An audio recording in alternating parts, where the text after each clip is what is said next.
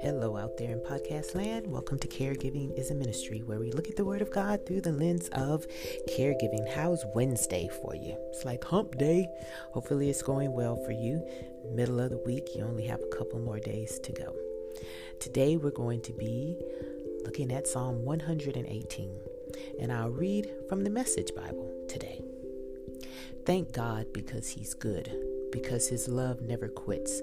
Tell the world, Israel his love never quits. And you, clan of Aaron, tell the world his love never quits. And you who fear God, join in. His love never quits. Pushed to the wall, I called to God. From the wide open spaces, he answered, God, now at my side, I am not afraid. Who would dare lay a hand on me? God's my strong champion.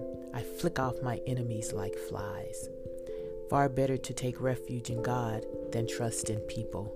Far better to take refuge in God than trust in celebrities. Hemmed in by barbarians, in God's name I rub their faces in the dirt. Hemmed in and without no way out, in God's name I rubbed their faces in the dirt. Like swarming bees, like wild prairie fl- fire, they hemmed me in. In God's name I rubbed their faces in the dirt. I was right on the cliff edge, ready to fall, and God grabbed me and helped me. God's my strength. He's also my song, and now He's my salvation. Hear the shouts, hear the triumph songs in the camp of the saved. The hand of God has turned the tide. The hand of God is raised in victory. The hand of God is, has turned the tide. I didn't die, I lived. And now I'm telling the world what God did. God tested me, He pushed me hard, but He didn't hand me over to death. Swing wide the city gates, the righteous gates. I'll walk right through and thank God. This temple gate belongs to God, so the victors can enter and praise. Thank you for responding to me. You've truly become my salvation. The stone the masons discarded has flawed, as flawed, is now the capstone. This is God's work. He rubbed our eyes. We were hardly, we can hardly believe it. Believe it. This is the very day God acted. Let's celebrate and be festive. Salvation now, God. Salvation now. Oh, yes, God, a free and full life. Blessed are you who enter in God's name. From God's house we bless you. God is God. He has bathed us in light adorned the shrine with garlands, hang colored banners above the altar. You're my God, and I thank you. Oh my God, I lift high your praise. Thank God, He is good. His love never quits. A psalm of thanksgiving.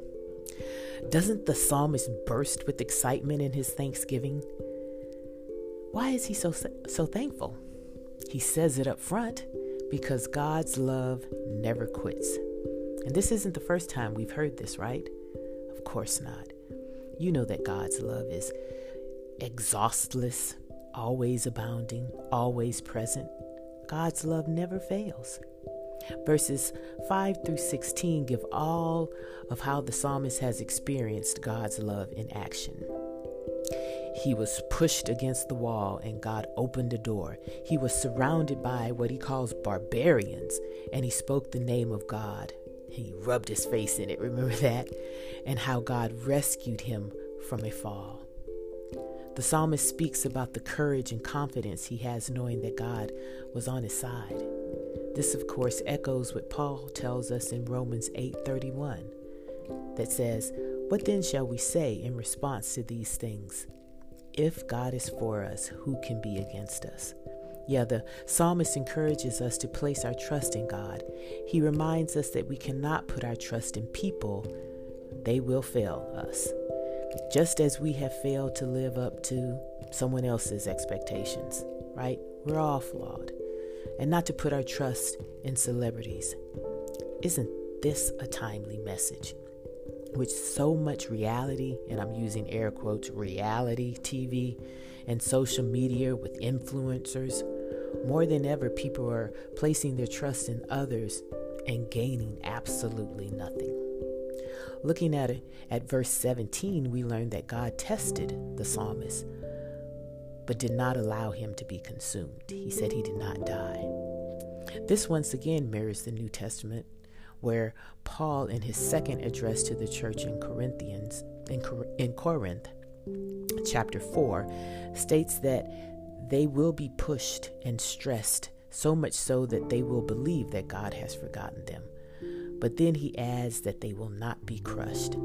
This is the salvific aspect of God's testing, that we will not be consumed. Consumed. He will allow only what will bring him his glory to his name and develop us into more mature Christians to test us. Verse 22 is an often quoted verse, and many believe it is a foreshadowing of Jesus, which I agree with. However, I also think the psalmist could have been speaking of himself, that he was one whom others discarded and dismissed as being ordinary. But God saw something different and used him and rescued him. Therefore, the psalmist rejoices at how God called him from obscurity into prominence. The psalmist ends by thanking God for his love and faithfulness in keeping the psalmist from harm, for answering his cry. He caps it the same way he begins, which is thanking God because of his unending love. There are a couple of things that I'd like to highlight. First, how does God express his love toward you? I'm asking you to look at the routine of your day and see God's love. I want you to not focus on the obvious, you know, the saving of you from sin, you know, the heavy, meaty stuff. I want you to look at the routine stuff.